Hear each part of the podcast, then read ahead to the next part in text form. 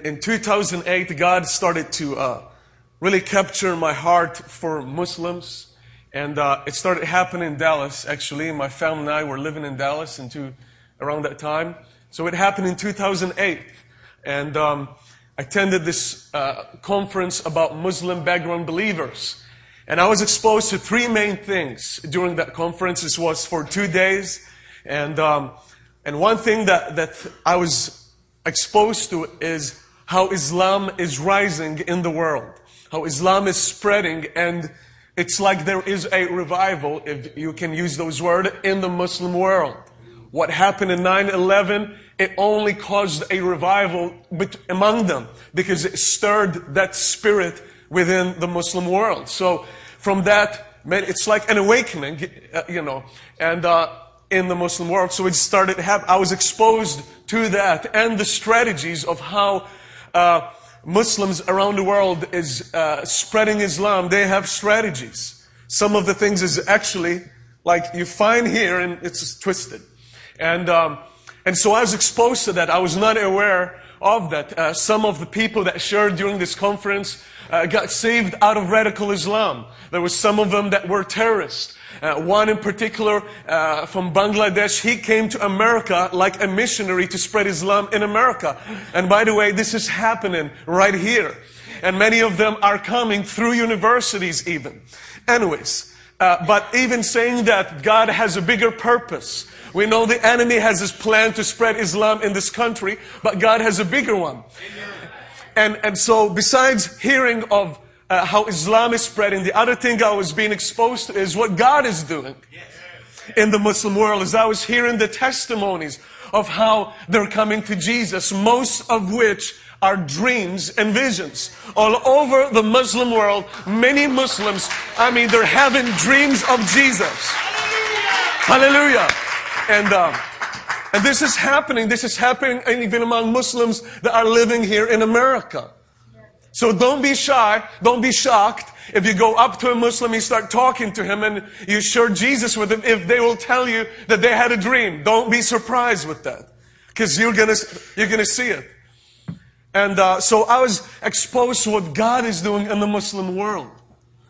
And even here, and I, I'll share this with you because as I was hearing these testimonies that many of them, these uh, Muslims came for different reasons here to America. And their testimony, some is very uh, uh, supernatural, you know, and, and, and their testimony. And some of them is simply believers like you and I demonstrated love. Just Christians being Christians and simply reaching out to them, inviting them for coffee somewhere or inviting them to their home. And many of them, you may be the first one that you get to reveal love to them. The real love that comes from Christ.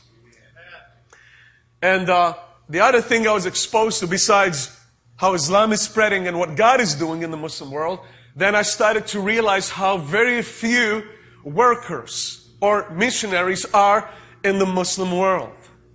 How very, very small percentage of missionaries or workers go there or even work among Muslims in America, whatever. This is talking about the Muslim world in general. And that's for different reasons. People are simply not aware of the need, not aware of what God is doing, not aware of the potential, not aware of spiritual, uh, biblical prophecy and all these things. They're just not aware. One other big reason is that workers don't go to Muslims is fear. And, uh, and fear is a big thing. Uh, and, and the Islam is spread through fear.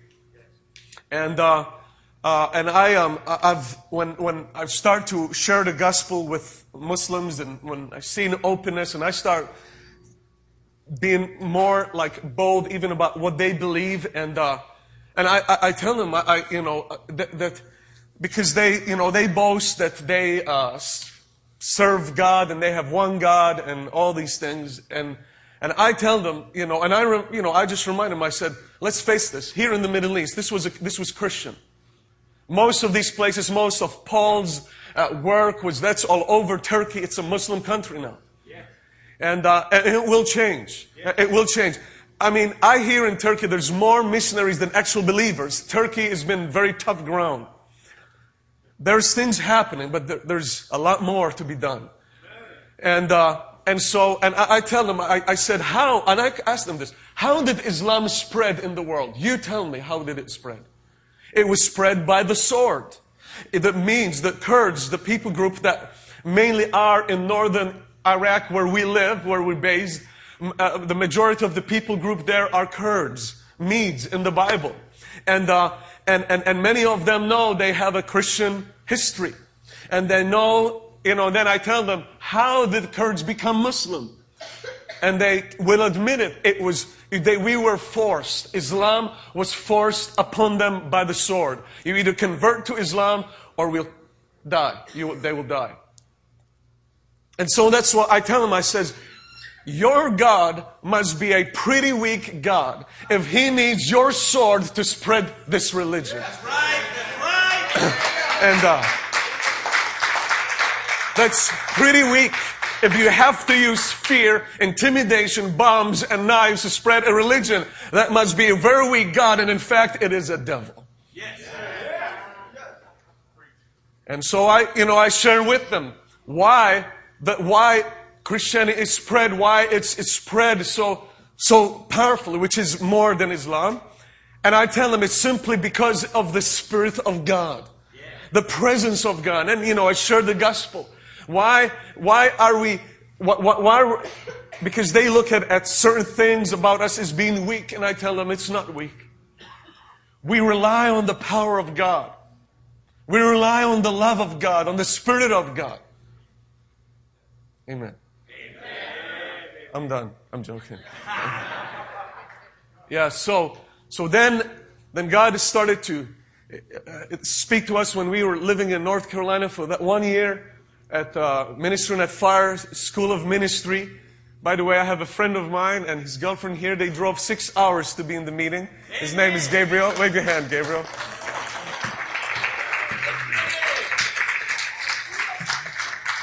Gabriel is a, is a, man of God. Me and him have preached on the streets together, and uh, in North Carolina, in front of the big mall, and uh, he's a soul winner and loves Jesus. Hallelujah. And uh, so, anyway, so then when we were when we were living in North Carolina, it was during a time of worship, and, and I was meditating at home on the Word of God. And God just simply spoke to me out of Matthew 24. And you know the scripture very well when Jesus says, and this gospel of the kingdom will be preached to all the world as a witness to all nations, and then the end will come. I've known that scripture. I have preached from that scripture. But, at, but I remember that morning as I was meditating on it, something happened. It's like the scripture was staring at me like a person was staring at me. And the scripture was looking at me like, what are you going to do about me? And I was looking at it and it was looking at me. And, uh, and I knew, I was like, I know there was nobody else in the room. It was looking at me. and I just knew, and at this point, I've been traveling to many countries, over 20 countries, uh, you know, preaching and doing different, you know, God's work, open-air meetings, all different kinds. And, uh, but I, when I read that and it was just looking at me, I knew it's time to move on from America. I knew it's time. It's just a matter of where to be based, to do His work, that I need to be among people where the gospel is not being preached, where those who haven't heard yet must hear and must understand. Paul said that. He was when he's talking to the churches, he says, the reason I have not been able to come to you because pretty much I have been busy preaching the gospel that places where it hasn't been preached. He says, I'm not working on other people's foundation. I want to go where it's not being heard, it's not being preached. And guess what? That's a responsibility for all of us to see that happen. That we'll do whatever we can to see that fulfilled. Paul says, I've given myself entirely to see this happen. And so it's just a matter of where. And then God started to speak to us about Mesopotamia. You know, the second most uh, country that's mentioned most in the Bible after Israel is Iraq. And, and you see the terms Assyria, Mesopotamia, Babylon. We see signs when we drive towards Babylon, you know, it's very encouraging. So Assyria, Mesopotamia, Babylon, Nineveh, uh, places like this, that's all I- Iraq. And, uh, and I believe probably the other country most much is Egypt. And, uh, and, and so anyway, so God started about Mesopotamia. Then we were invited. I'm not going to get into that. We, and we started know, seeing that God is confirming we must be based there. Then I was in Malta. That's where I'm from, by the way. It's an island in the Mediterranean. It's beautiful. I have to say that, I know. and uh, so I was there, and I was in this prayer meeting in Malta. It's called Mediterranean Regional Prayer Gathering. And, uh, and I was there, and, and, and, and I was talking with a brother about us going to Iraq. And, he's, and, and he says, Isaiah 19. And I said to him, What's that? and he says, You've got to see it. Isaiah 19, it's talking about uh, Egypt, Assyria, and Israel, and how they will be a blessing in the land, and how the Egyptians will worship with the Assyrians. And that's where we live. You know, the students in our ministry school and the house of prayer that you see, they are Assyrians. And uh, it said the Egyptians will worship the Assyrians and the Assyrians with the Egyptians. And he said, and he says, we read it, that scripture, and I thought, oh wow. And, and, uh, and it was, you know, very encouraging that, that God has a very big plan. It's not just He's speaking to us to move there. He has a purpose. So God spoke to us to move there before we started realizing and seeing all this. And then we also heard that there's a house of prayer in Jerusalem. It's called Succat Hallel. And they have been praying for a house of prayer to start in Erbil. We didn't know that. And guess what? We are in Erbil. And God spoke to me before we left to start a house of prayer there. Hallelujah! So I was saying, God, I was saying, God, we're not only fulfilling prophecy here, we're answering people's prayers. And it was very encouraging. And, and as you, I shared there in the vision, you know, I, uh, um, I'm, I'm going to get into this with you. I, I want to share a few words on prayer, but I, am very evangelistic. Most of the work that I've done is, is, is evangelism and uh, other things, but that's who I am. But God clearly spoke to me. I was in Bastrop, Louisiana. And, uh, and uh, when I was praying and, and uh, in the sanctuary this afternoon on my own. I was walking back and forth and, and praying. And then I felt the voice of God about to speak to me about something significant. I had no idea what or what it was about. And I went, went ran to the office. I grabbed the paper. I just knew God's voice was coming. And I, as I got ready, God started to speak to me. The first thing is establish a house of prayer. And it was the strategy of what we are to do, the vision in the Middle East. I sent it, I emailed it to David right away. He calls me back. He said, Fabian, I almost got identical things a few days ago. And God confirmed it between of us, uh, between the two of us, without even speaking, that this is what we are to do. Amen? Amen.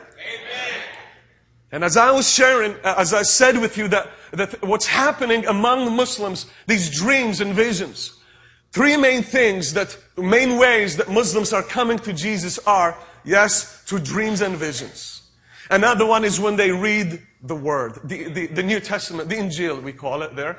And, uh, and then when they read, uh, and then when they meet an authentic Christian. Those are three main ways Muslims are coming to Jesus. Dreams and visions or something supernatural. Reading the Word when it's put in their hands. The, the, the gospel really started spreading in Muslim countries when it started being translated in their languages.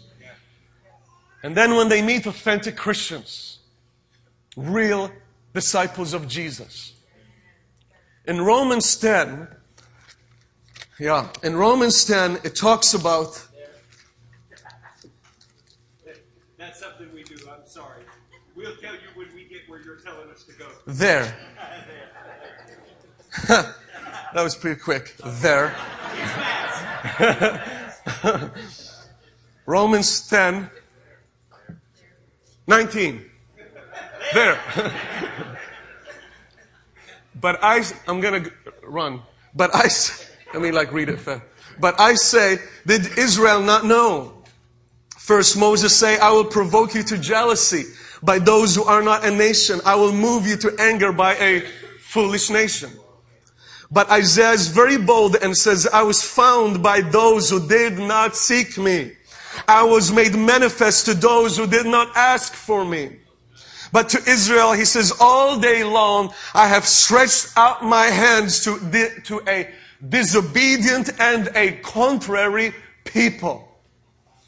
I know that many of you, many Americans think this is America that's provoking Israel to jealousy. And yes, we are Gentiles, yes. But I believe very strongly that he's talking about contrary people. And what more of a Gentile is than Muslims that are so opposed to Israel and the Jewish people, that are so bent to destroy the, those people. What more of a Gentile is than a Muslim?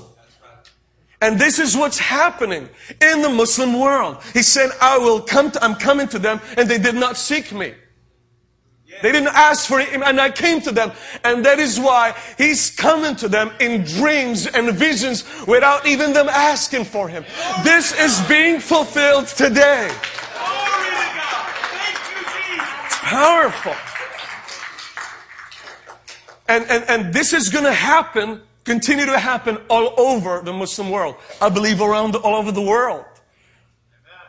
And I'm, I'm even with what you've seen with Assyria and Egypt and Israel, I believe Israel, uh, uh, um, Iraq is a very key place. I know, I remember uh, before, before when I used to hear missionaries, they always talk why their country is so important, you know? And I remember thinking to myself, I don't want to do that. I'm doing that today. and, and but the reason I'm bringing it up because it's in the scriptures. And that's why I believe, yes, Iraq is very significant. Part of the video that you saw in the, in the prayer, uh, in the house of prayer, where it was full of people there, those people, half of the people in that prayer room were Egyptians.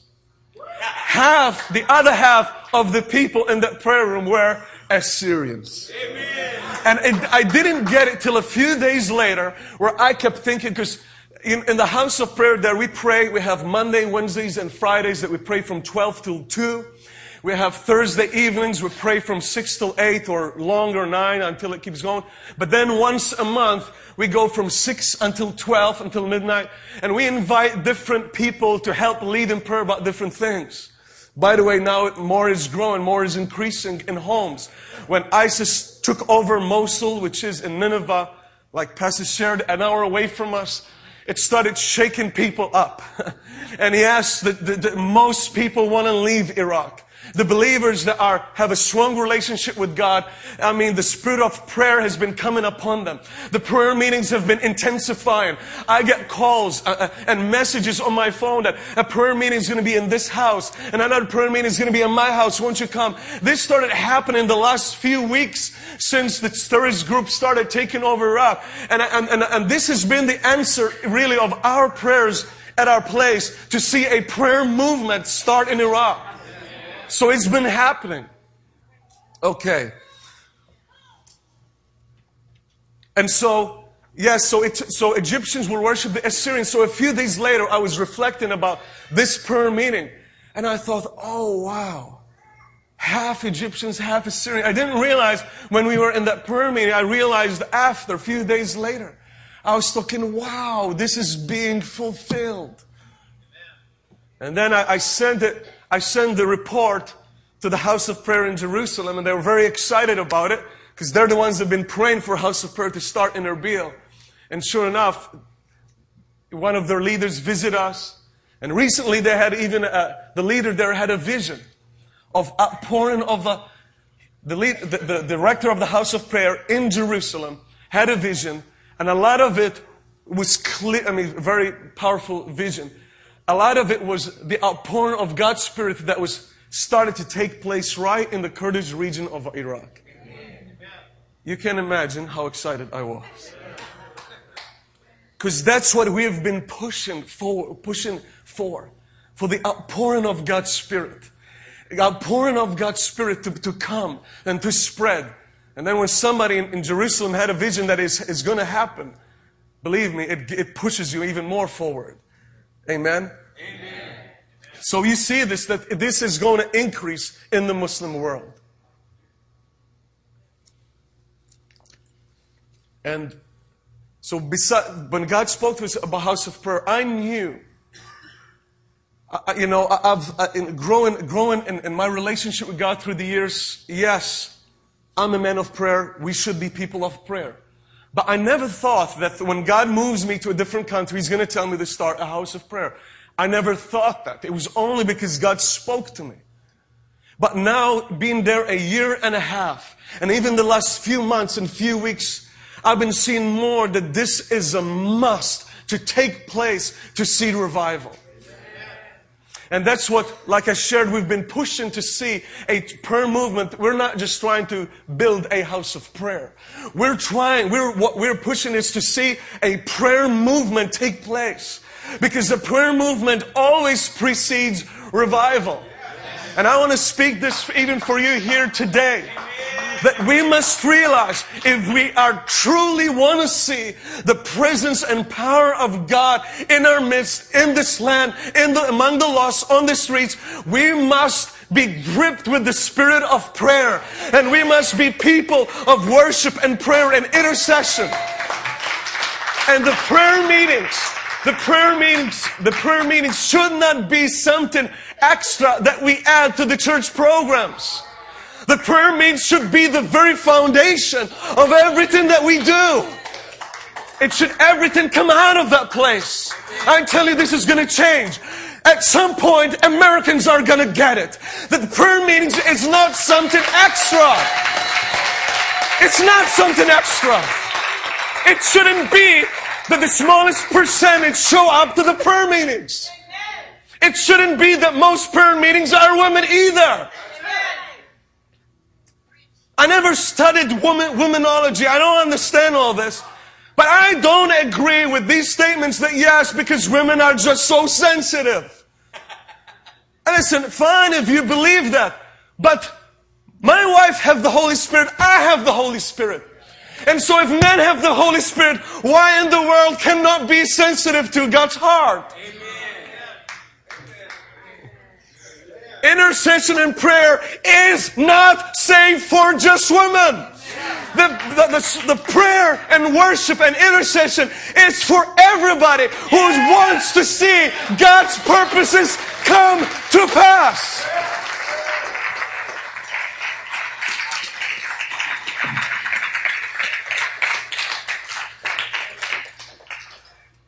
Like I shared, I'm very evangelistic and, and we, you see the doors are open.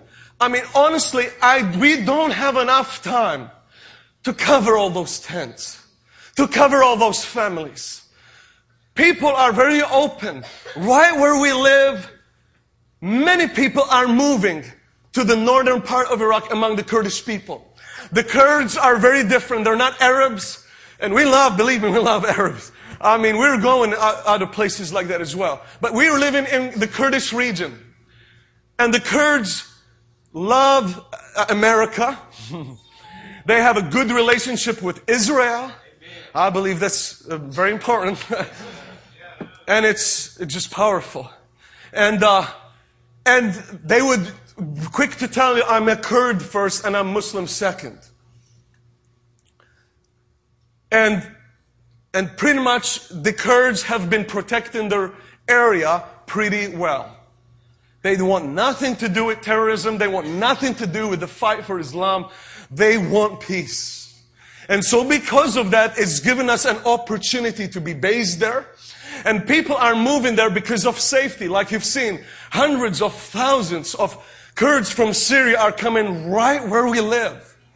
Right where we live. And God's opened the door to us. It's been amazing. It's been uh, just amazing. I don't have the time to tell you how that's been happening. People are also coming from Iran. You call it Iran. I call it Iran. okay. And, uh, and it's been, and they're coming to the Kurdish part of Iraq because of the economy. The economy in the, in the Kurdish region is doing very well. Because of the security that they keep, companies come and invest there. You will see buildings coming up everywhere.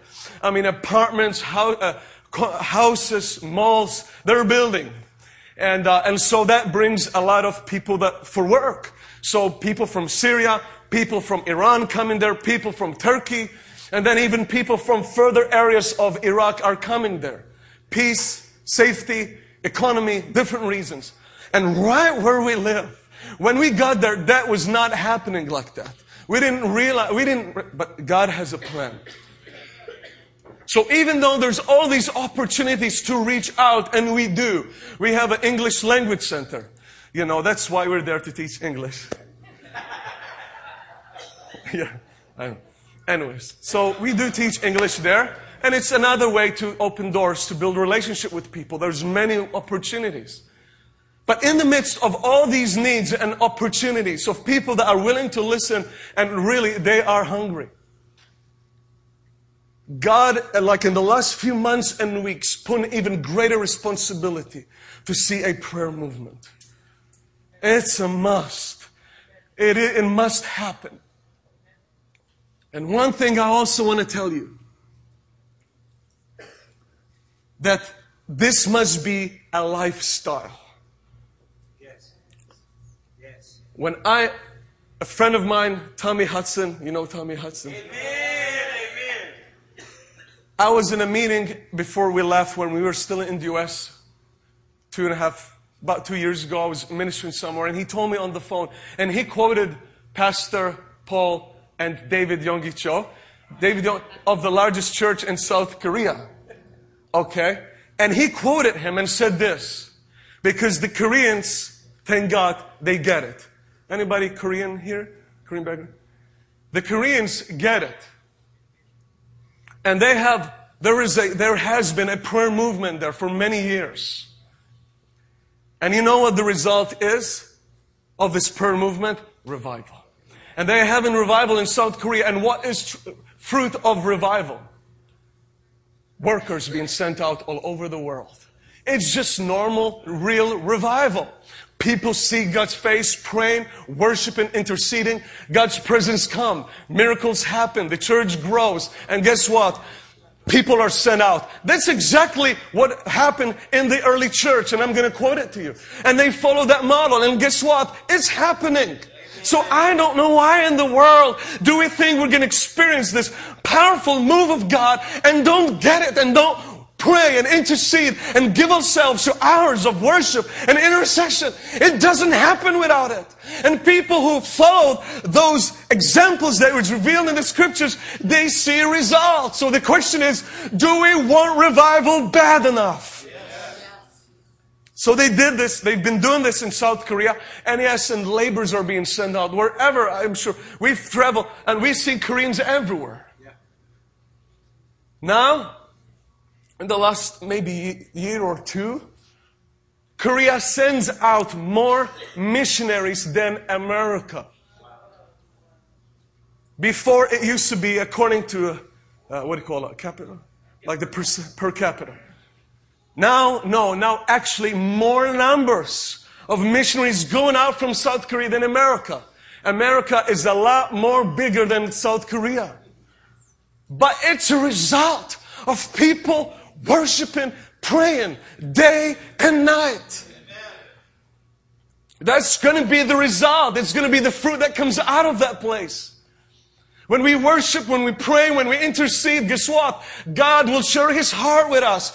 What else will happen? He will empower us. He will speak. He will send us. It all happens from that furnace of worship and prayer. It comes out of that place. So Tommy Hudson, yes, he, when I talked to him, he told me, he said, Fabian, he says, I want to say something that David Yonggi Cho said, this pastor in South Korea. He says, when I studied revivals in the West, I, I could see that prayer was a focus before revival came. And he says, but when revival came, prayer and intercession did not remain as a focus like it was before revival came. And guess what happens? It starts to die down. So if what ignites the fire and revival, if prayer and worship and intercession is what ignites the fire and brings revival, then prayer, worship, and intercession is what keeps the fire burning. It's what keeps God's presence coming. It's not only to see His presence come, it's to keep it among us. What starts it is what continues it. And I tell you, man, I want to tell all the churches in America, if I could, to worship, to pray, to intercede, and don't stop. This should be a lifestyle and continue until Jesus comes back. Hallelujah. Hallelujah. Let's look real quick at Luke, at, uh, Luke 24. Oh, wow. He must have stolen my notes during worship. I didn't see it. there. Okay.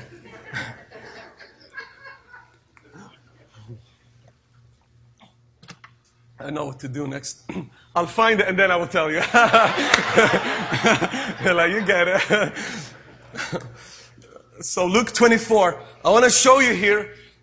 This is what look, this is what the early church did. This is nothing new. And by the way, before I read it, we look at David as well in the Old Testament. The thousands of prophetic singers and musicians that he had. And was, then they worshiped and they sang before God day and night. That's nothing new. This has been since that time of ongoing worship and praise unto God and prayers being offered before the Lord. Moravians did the same thing. The hundred year old prayer meeting. And guess what? Labor sent out. Same thing. South Korea, the Prayer Mountain, same thing. But look, look at the early church as well. In uh, Luke 24, I'm going to read from verse 49 until the end 53. Behold, I send the promise of my Father upon you. But wait in the city of Jerusalem until you are endued with power from on high. And he led them out as far as Bethany. And he lifted up his hands and blessed them. Wonderful.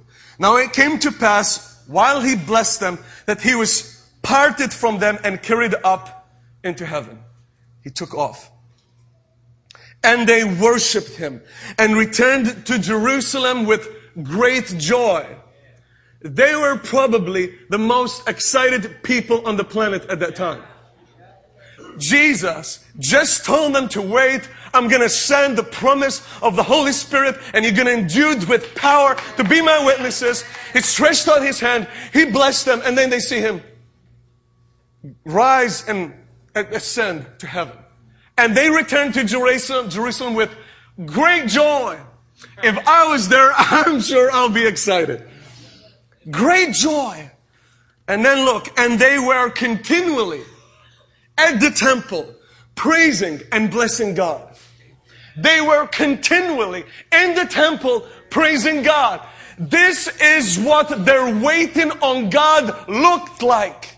They were continually worshiping and praying. Acts chapter 1. Luke is continuing writing here. There. I was there before you, I forgot to say. Acts chapter 1 from verse 12 to 14. Yeah. then they returned to Jerusalem um, from the mount called Olivet, which is near Jerusalem, a Sabbath day's journey. And when they had entered, they went up into the upper room where they were staying Peter, James, John, Andrew, Philip, Thomas, Bartholomew, Matthew, James, the son of Alphaeus, Simon the Zealot, and Judas, the son of James.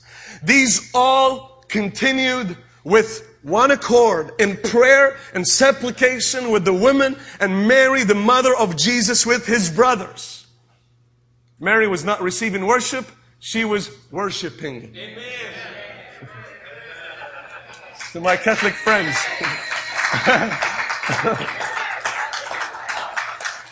I, I had to throw that in there. yeah. Mary was praying and worshiping.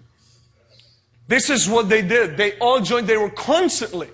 In Luke 24, it says they were continually praising. Here it tells us they were in, constantly in prayer.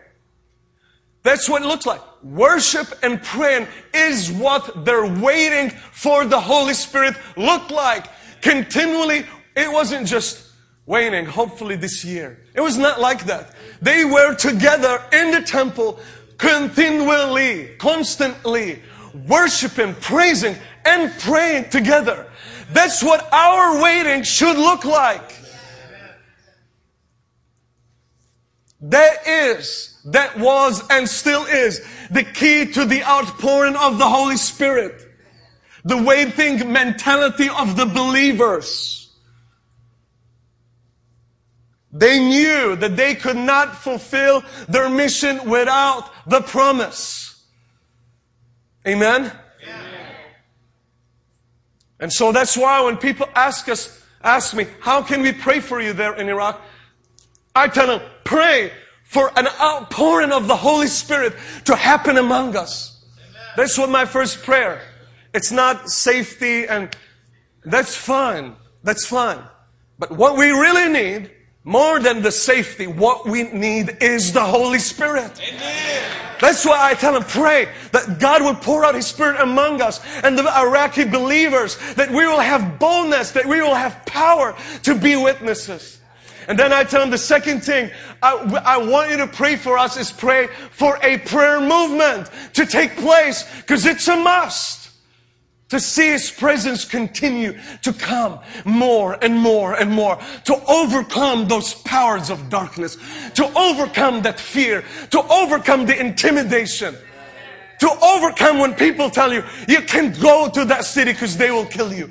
You've got to have the Holy Spirit. You've got to have love. You've got to have boldness. When the disciples, when the disciples, the early church were arrested, you know, and they told them not to preach in the name of Jesus. Uh, they told them not to preach in the, they warned them. Uh, one thing they did not do, they did not say we must obey them. They did not say, I guess we must relocate. They didn't say that. I know you're laughing, but this happens with thousands of believers. When it gets intense, they want to relocate. Jesus did not say to go where it is safe. Jesus said to go. Yeah. Go. That's what he said. Just go.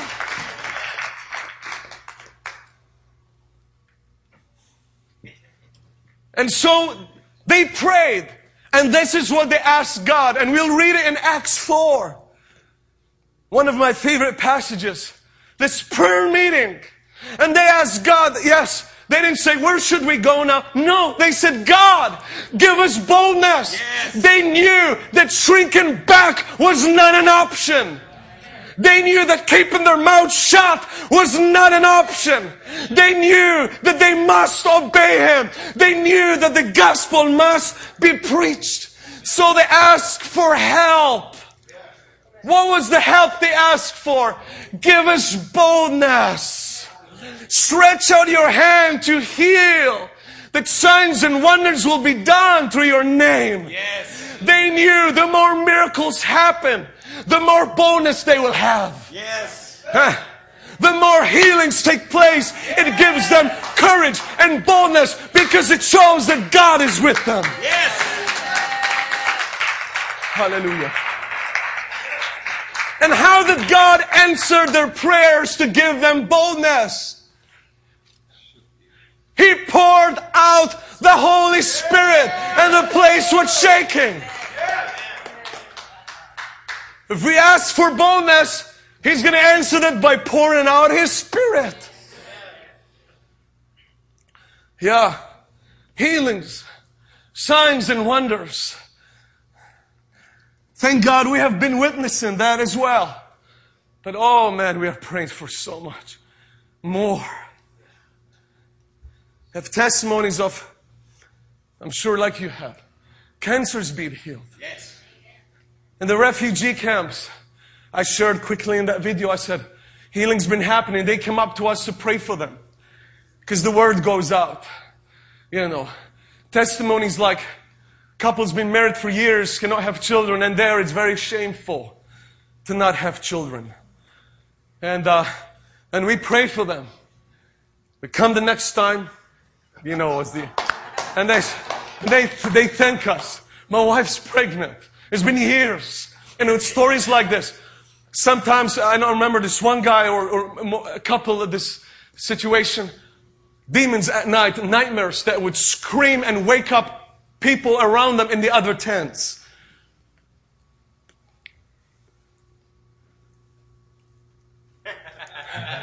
and, and then, and then we come back and they say, something's different with you. They says, he's not, that's not happening to me. And the neighbors, she said, he's not screaming anymore at night. He's free. And then, so we're walking, we walk down, we walk down these different tents and they, they come up. They, they go. They start pointing to different parts of their body that wants needs healing. And, uh, and this is true. Like one of the translators, uh, he's a Muslim. He's not a believer, but sometimes it's just hard to find people who would help with translation.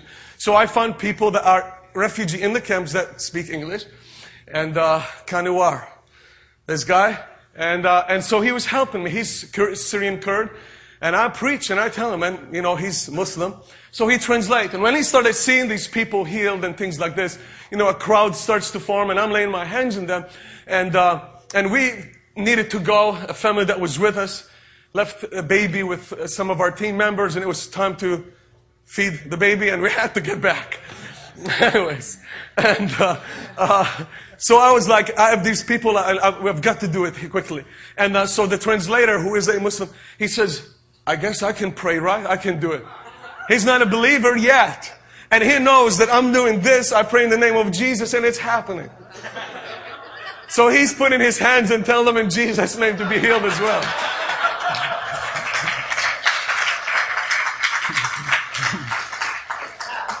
I thought to myself, that's the first for me. Yeah, don't, don't, ask me to give you all the tells. It's just it just happened. So this is what there, this is what it looked like. These ongoing worship and prayer.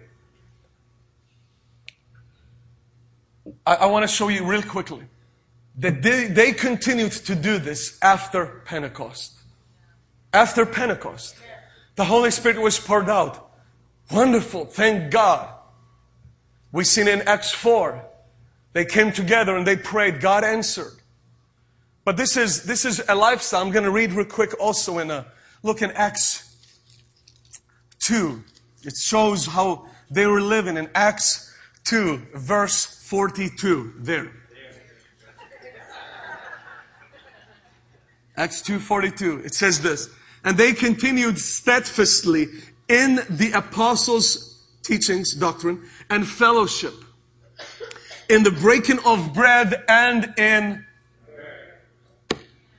this is what, this is after Pentecost. They con- devoted themselves to do this. In the apostles' teachings. Some may have different ideas. I believe, strongly believe, the words of Jesus. The apostles' teachings. Yes, I'm sure they quoted Old Testament, but I strongly believe uh, the majority was the teachings, the words of Jesus. They have spent those three years with Jesus listening and listening and seeing, and they were passing them on. Passing them on. They continued in the passages and in fellowship. That's one of the reasons, not only that, that I really, I honestly look forward to be with you. I mean it. We're going to be in different churches till mid-September. And this church is one of the top three churches I was looking forward to be at. I mean it for different reasons. Your love for Jesus, your hunger for God. Yeah. You are missional, Amen. very missional. And you are people who also understand the importance of fellowship. And they continued in prayer. It was not something extra. That's how they lived. Imagine, they've spent time with Jesus in person. But they needed to continue this way. They had the Holy Spirit. The church was growing. It says 3,000 souls were being added. I tell you, that's pretty powerful outpouring of the Holy Spirit. But they continued doing this. They didn't rely just on the wave because this many times would happen. when God's presence comes and the Holy Spirit is poured out, poured out. We, know, it's like a wave and you ride it. But we want the wave to continue. Thank you, Jesus. 46 and 47. So continually daily with one accord in the temple and breaking bread from house to house, they ate their food with gladness and simplicity of heart, praising God and having favor with all the people. And the Lord added to the church daily those who are being saved. When this morning and yesterday evening, last night, when we were worshiping together, I honestly was thinking, this probably looked I imagine, pr- pretty close to what was happening. I believe that. I believe I was thinking that last night. Worshiping with you. Pure hearts, loving Jesus, praising. And I know you didn't want to stop. I felt the same way. And I started to think like, I want to think that's probably close to what they were doing. But I want to add this as well prayer and intercession. The spirit of prayer, where we were truly, we are gripped by the heart of God and we look at the promises of God. And when the, the spirit of prayer is upon us and we look at the promises in the scripture and we go to God with boldness to the throne of grace and we bring the promises back to God and tell God, God, you said, God, you said you will do this, pour out your spirit. You said that you will heal. You said that you will save. You said my, going to God back with His promises and pouring our heart out before God. And many times, we know this when that spirit of prayer starts coming. Many times it comes heavy on us that we cannot say it in English or in our language anymore. And it starts coming out with groaning and noises and, and it's, it's as the spirit gives us utterance. And it's like travail. It's like women giving birth. And we're pouring our heart out. I tell you that spirit of prayer is going to increase in the church in this hour. It's going to increase because it is a must. I know there's different kinds of prayer. There's prayer where you simply just look to Jesus and you don't say anything and you just worship Him. I mean, just look at His beauty, just being in awe of Him and waiting on Him and saying nothing. That's also prayer as well. There's prayer who, like I said, there's travail of soul as Charles Finney would describe it. And he talked about the spirit of prayer. He said it's like a woman who have lost her, a mother who have lost her child. And she, if whatever she's doing, her child is on her mind. If she's cooking, she's thinking about where her child, where is he? Where is she? If she's walking, driving, she's thinking, where's my child? And he said, this is what? This is when revival can be expected. When the church has the spirit of prayer for the lost in this way. That they are on our mind, that we are gripped, they are facing eternal hell. We are responsible. We must pray. We must intercede. He said that's when revival is expected. There's also other kinds of prayer that when you're many times, when it's in that place of intercession, you start prophesying. And you start speaking things that are not as if though they are. And it comes with many times out of that place of intercession and worship. And it's such a boldness will come upon us. And we prophesy things into existence. There's different kinds. Amen. I'm almost landing.